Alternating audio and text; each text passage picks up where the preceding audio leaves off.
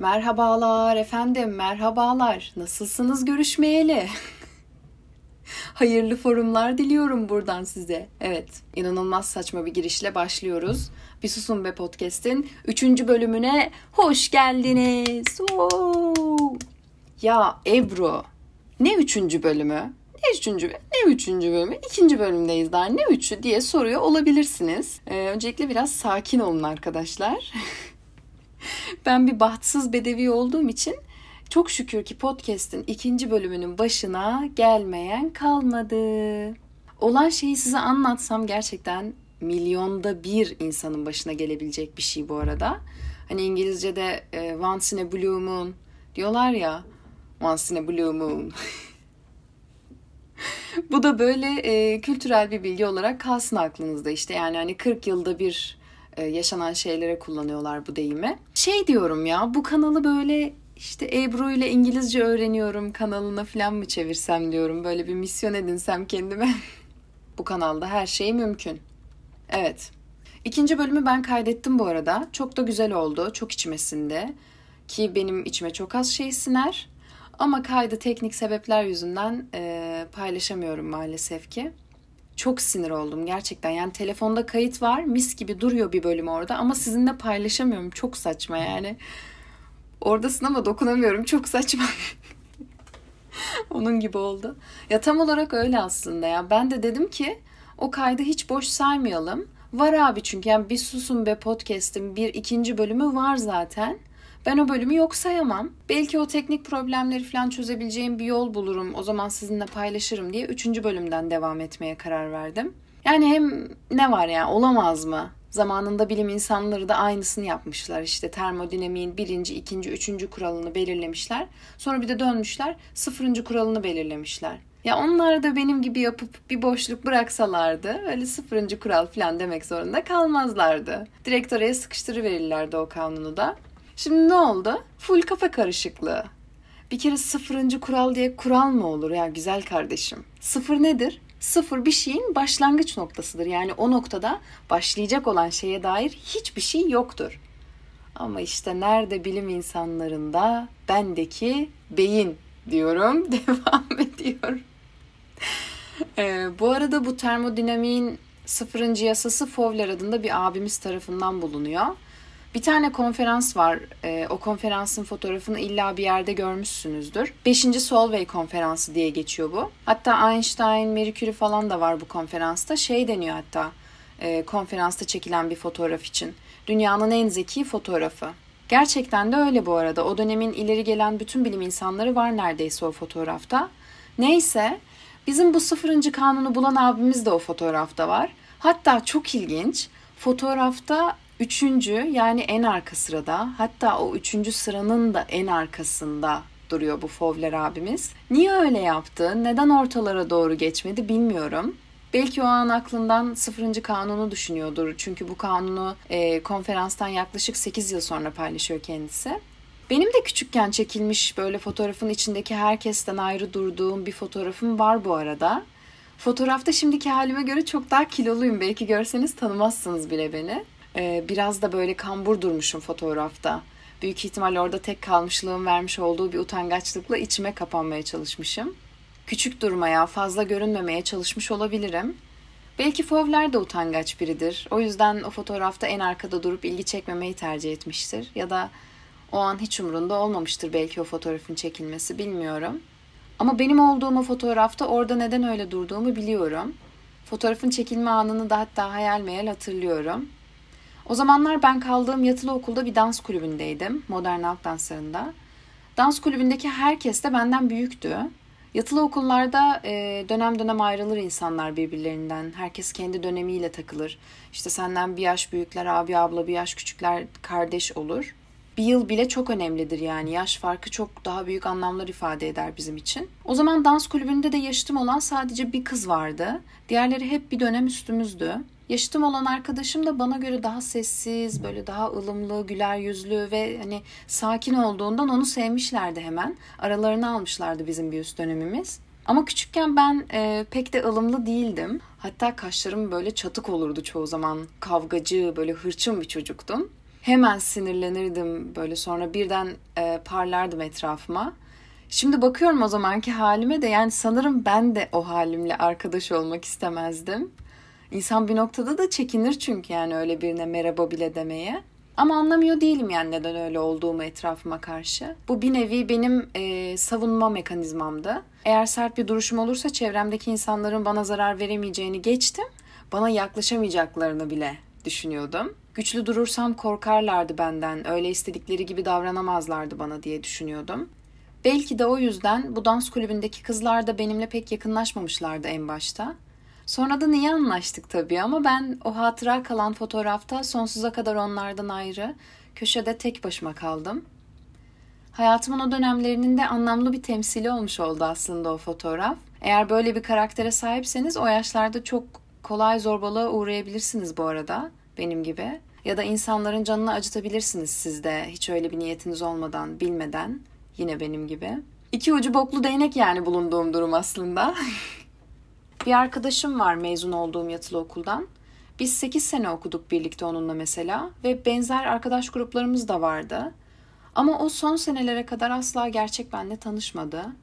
Çok uzun süre benim etrafına karşı sert, kaba, kırıcı biri olduğumu düşündü.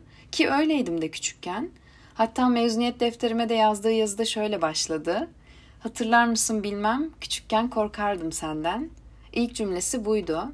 Sonra şöyle devam etti yazısı. Gelemezdim yanına. Kötü o, bağırıyor herkese derdim. Hala bağırıyorsun, orası ayrı ama bir şeyler değişti zamanla tanıdıkça seni. Mesela korkmuyorum artık senden. Hatta hoşuma gidiyor sinirlendirmek seni. Biliyorum çünkü görüyorum içindeki iyi niyeti. En çok dokunan kısmıydı onun benim için yazdığı mezuniyet yazısından. Geç açıldık biz onunla birbirimize. Biraz geç keşfettik ortak zevklerimizi. Keşfettikçe daha da yakınlaştık, kaynaştık. Sonra da birbirimizi tanımaya başladık. Ee, ben aslında hiç de göründüğüm gibi biri değildim içimde küçükken. Yani ben aslında hiç de göründüğüm gibi biri değildim içimde küçükken. O dönem gelip de bana sorsaydınız eminim ben kendimi öyle tanımlamazdım. Zaten öyle biri olduğumu bilseydim, kendimi başkalarının beni gördüğü gibi görebilseydim değişmeye çalışırdım. Ama insanın değişmeye başlaması için bir şeylerin yerine oturmadığını hissetmesi lazım. Memnun olmaması lazım yani kendisinin ki harekete geçmesi lazım. Enerjisini buna yöneltmesi lazım.'' Benim de etrafıma saldığım bu negatif enerjiden vazgeçip bu enerjiyi kendimi daha iyi bir birey haline getirmek için kullanmam gerekiyordu. Çünkü termodinamiğin birinci kanunu ne diyor? Enerji yoktan var edilemez, varken yok edilemez, sadece şekil değiştirir. Bu farkındalık bana biraz geç geldi. Yeni insanlar tanımam, farklı kültürler görmem gerekti enerjimi o tarafa çevirecek gücü kendimde bulmam için. Yeni insanlar tanıdıkça kendimi biraz daha tanıdım Yeni yerler gördükçe kendimi biraz daha buldum oralarda. Yalnızca hayatımda kazançlar olmadı bu süreçte bana öğretici olarak gelen. Kayıplarım da oldu. Onlar aslında en büyük öğreticilerdi. Bir şeyden yoksun olmak normal bir insana göre çok daha fazla onun hakkında düşünmeye itiyor sizi. Bu da aslında o yoksun olduğunuz şeyi ya da kişiyi tam olarak anlamlandırmanız, anlamanız anlamına geliyor. Anlam anlam anlam. Yani basitçe aslında ne zırvalıyorum ben şu an burada? Diyorum ki bir şeyin değerini en iyi ondan yoksun kalınca anlıyoruz. Çünkü onun eksikliğini fark edip onun hakkında kendi kafamızda daha önce olmadığı kadar anlamlı bir düşünceye sahip olmuş oluyoruz. Ve ayrıca kendinizi tanımanız maalesef ki yetmiyor. Nasıl bir birey olmak istediğinizi yani bundan 10 yıl sonraki halinizi de tanımanız gerekiyor. Hep bir anlam aradım ben. Çokça ders çıkardım. Başıma gelen her şeyi ince ince düşündüm. Herkes gibi ben de sevilmek istiyordum çünkü aslında çocuktum yani sonuçta. Ki sevgi ihtiyacı yaşa bile bağlı değil bence. Etrafımdaki insanlarla kendi arama bir duvar örüyordum ve o duvarı geçmelerine asla izin vermiyordum. Benim çevremdeki insanlara bu şekilde davranmamın sebebi sevilmemek ya da kabul görmek istememek değildi. Bu çok zor bu arada. Yani dışarıdan bakınca herkes etrafımdaki insanlara üzülür mesela. Yani yazık onlara işte kim bilir neler çekmişlerdir senden falan derler. Ben de öyle diyordum. Diyorum da hala. Hatta hep söylerim benimle arkadaş olmak ya da profesyonel olmadan herhangi bir ilişki içinde bulunmak zordur. Yani biliyorum ben bunu. Ama bir yandan kendi içimde ben de pek iyi bir halde değildim aslında.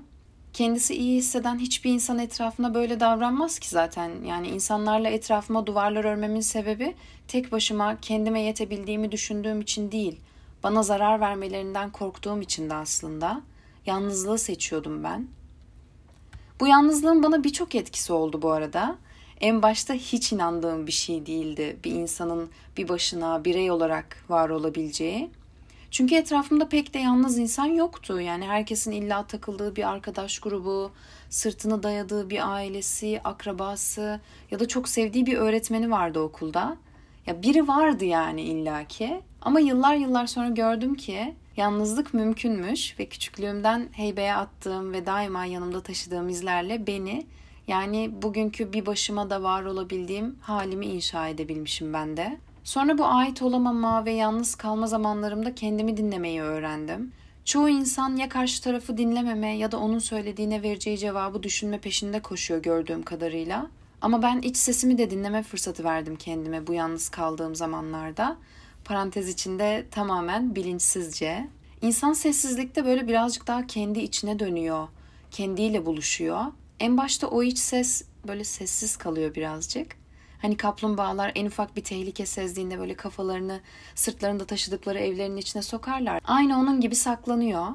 Ama biraz zaman tanıyıp dinlemeye oturunca çorap söküyor gibi başlıyor konuşmaya. Bu iç ses bazen çok rahatsız ediyor, huzursuz ediyor. Böyle içten içe bir kaşınma hissi gibi böyle bir his veriyor insana. Yaptığınız şeyi sürdürememeye başlıyorsunuz sonra. Çünkü tüm düşünebildiğiniz içinizdeki o kaşıntı hissi oluyor. Benim de derimin altında bir şeyler acı acı kaşındı bu süreçte. Önce yarayı açmak gerekiyor tabii. Yüzleşmek gerekiyor. İlgilenmedikçe yara derinin altında büyüyor çünkü. Sonra bütün vücudunuzu ele geçiriyor. Yara neyle örtülüyse onu görmemek, yok saymak için neyle örttünüzse onu kaldırıp göz göze gelmek gerekiyor. Yaranın nedenini anladıktan sonra yapılacak da belli oluyor zaten. Benim yaram kimse değildi aslında. En başından beri de derdim hep kendim oldum zaten. Kendimi en başta sevmediğimden belki de insanların da beni sevebileceğini pek düşünmedim. İnandırıcı gelmedi yani bilmiyorum.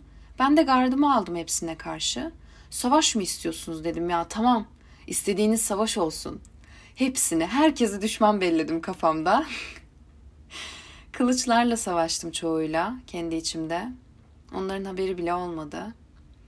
Sonra böyle bütün düşmanlar yenip veya yenilip bir noktada savaş alanını terk ettiler ve en büyük düşmanımla kaldım birbire, kendimle. Bunu fark etmek hem çok ağır hem de çok zor oldu aslında. Hapis gibi ya o kadar kısıtlayıcı ki insanın kendisiyle kafasının içine gömülmesi. Hislerimle, kişiliğimle, güçlerim ve tüm gerçekliğimle çırılçıplak oradayım. Kocaman bir arenada böyle kendimle karşı karşıyayım elimdeki kılıçla karşı tarafın canını acıttıkça aslında onun ben olduğunu fark ediyorum. Ona karşı her hamle yaptığımda biraz daha canım acıyor, biraz daha kanıyorum ve bu acıyla bir noktada baş edemeyip kılıcımı yere koyuyorum. Yani onu affediyorum ve olduğu gibi kabul ediyorum aslında.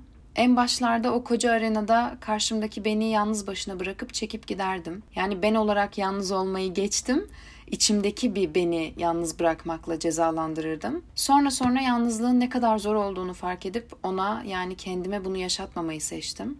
Bunu bir başkasıyla değil ancak kendimle yapabilirdim. Belki o süreçte yanımda beni işte tırnak içinde oyalayacak biri olsaydı en başta onlarla yalnız kalmamayı denerdim. Bunlar çok erken yaşandı bakarsanız hayatımda.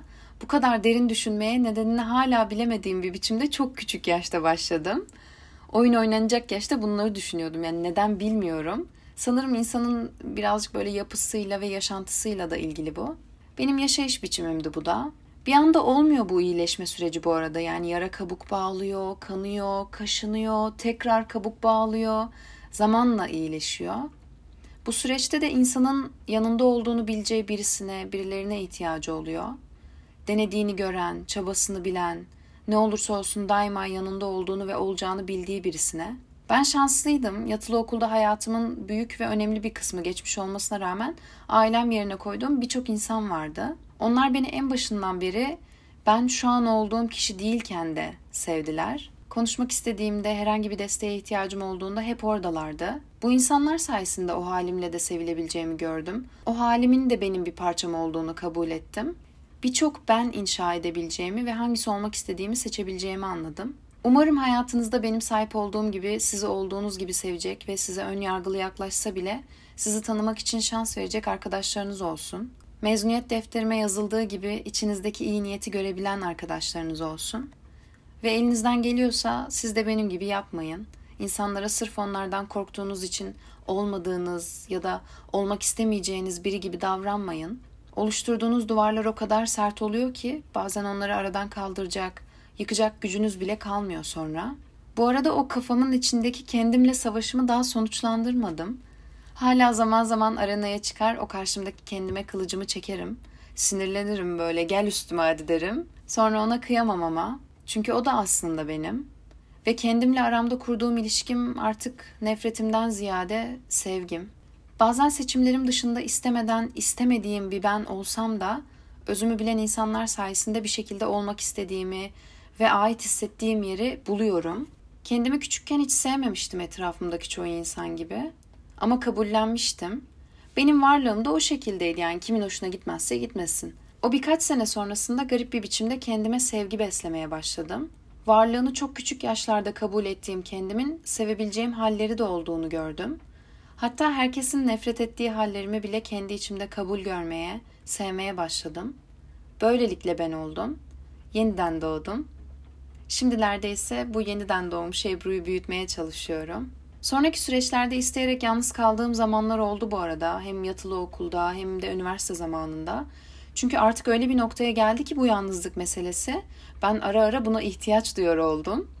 Sosyallik konusunda herhangi bir sorunum olduğundan değil ama e, bazen inzivaya çekilip sadece yazmak, düşünmek ve dinlemek istiyorum. Kendimi dinlemek istiyorum. Yalnızlığım da hala içimde kendi kendine devam ediyor bu arada. Biraz sessiz kalıp siz de o içinizdeki kendinizi ararsanız orada yalnız sizi bekleyen birinin kendinizin olduğunu görebilirsiniz. Bunu sizi huzursuz etmek için söylemiyorum bu arada. Yani sadece onu görün istiyorum. Görmek yani hani kendi haline bırakmak görüp belki de. Bu eminim size de huzur verecek bir şey çünkü. Yalnızlık sandığımız şey değil aslında. İnsanın kendiyle kalması gibi geliyor bana. Kendini görmesi. Uzun zamandır görmediğimiz bir arkadaşımızı görmeye buluşmaya gidiyoruz. İnsanın zaman zaman da kendisiyle buluşması lazım bence. Çünkü bu sıkıştığımız bedenimizin içinde olduğumuzu sandığımızdan fazlasıyız. Geçen arkadaşlarımdan biri yaptığı planı iptal olduğu için geri döndü evine. Birlikte gideceği arkadaşı tarafından ekilmiş, o da işte geri dönmüş. Ya tek başına neden planını gerçekleştirmiyorsun dedim. Ben tek başıma gitmeyi sevmem ki ne yapacağım tek başıma dedi. Bunu en başta duymak garip geldi ama sonra çevremdeki çoğu insanın da böyle olduğunu gördüm. Ben bunu çok küçükkenden beri yaptığım için kolay geliyor bana artık ama insanın kendini sevmesi de aslında bir başkasını sevebilmesi kadar zor. Sürekli başkalarının hayatlarına tanıklık ediyoruz. Onları izliyoruz, okuyoruz, görüyoruz, öğreniyoruz. Ama kendimize gelince kaçmayı tercih ediyoruz. Bence insanın kendisi de aslında tanıklık ettiği hayatlar kadar ilginç olabilir. Çünkü kendinizi tanımaya başlarsanız etrafınızı da daha önceden görmediğiniz halinizle görmeye başlıyorsunuz ve bu en az başka hayatlar tanımak kadar heyecan verici. Benim en iyi anlayabildiğim, ya bakın tam anlayabildiğim bile demiyorum. Hiçbir şeyi tam anlayabildiğimi düşünmüyorum çünkü. Ama en iyi anlayabildiğim kişi yine kendimim. Buna şimdiye kadar epey mesai verdim çünkü yani. Ama buna rağmen bazen bir şey oluyor. Kendimi onunla birlikte yeniden tanıyorum.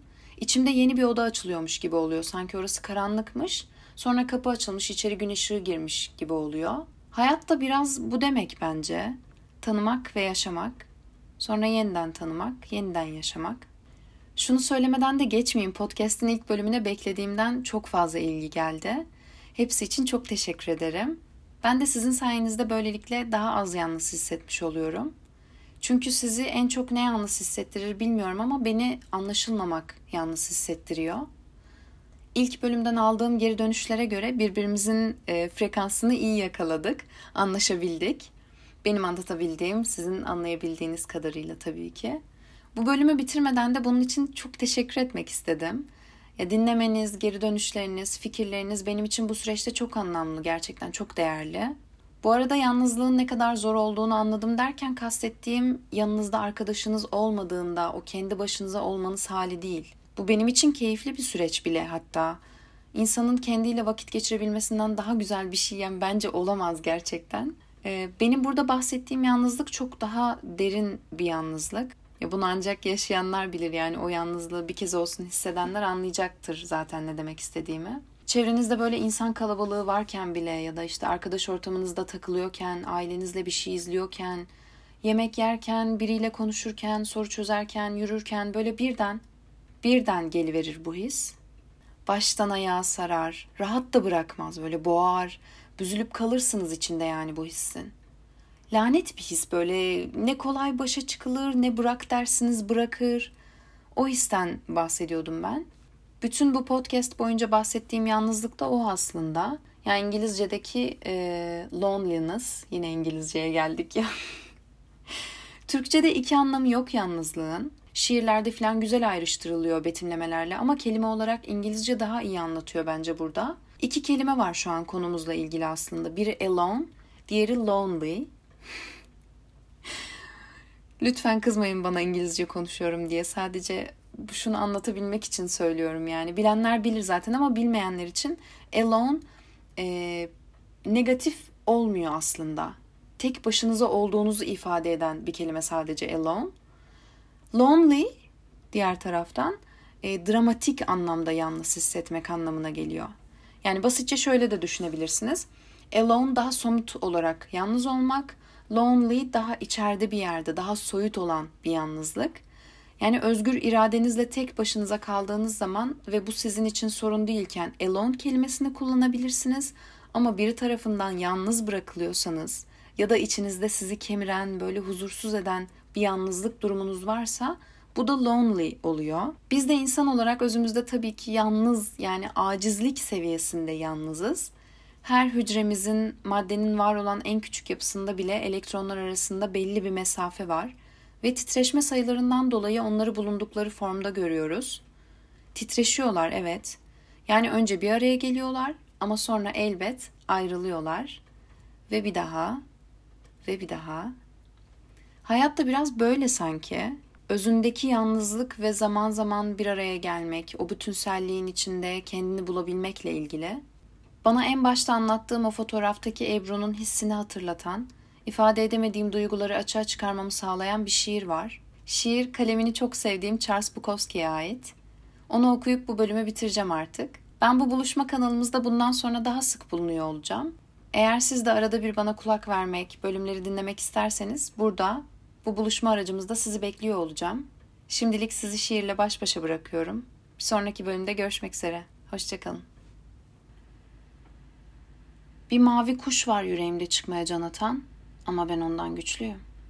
Kal diyorum ona. Kimsenin seni görmesine izin veremem. Bir mavi kuş var yüreğimde çıkmaya can atan ama viski döküyorum üstüne, sigara dumanına boğuyorum. Fahişeler, barmenler ve bakkal çırakları hiçbir zaman bilmiyorlar onun orada olduğunu. Bir mavi kuş var yüreğimde çıkmaya can atan ama ben ondan güçlüyüm. Yat lan aşağı diyorum ona. Ocağıma incir dikmek mi niyetin? Avrupa'daki kitap satışlarımı sabote etmek mi? Bir mavi kuş var yüreğimde çıkmaya can atan ama zekiyim. Sadece geceleri izin veriyorum çıkmasına. Herkes yattıktan sonra. Orada olduğunu biliyorum derim ona. Kederlenme artık.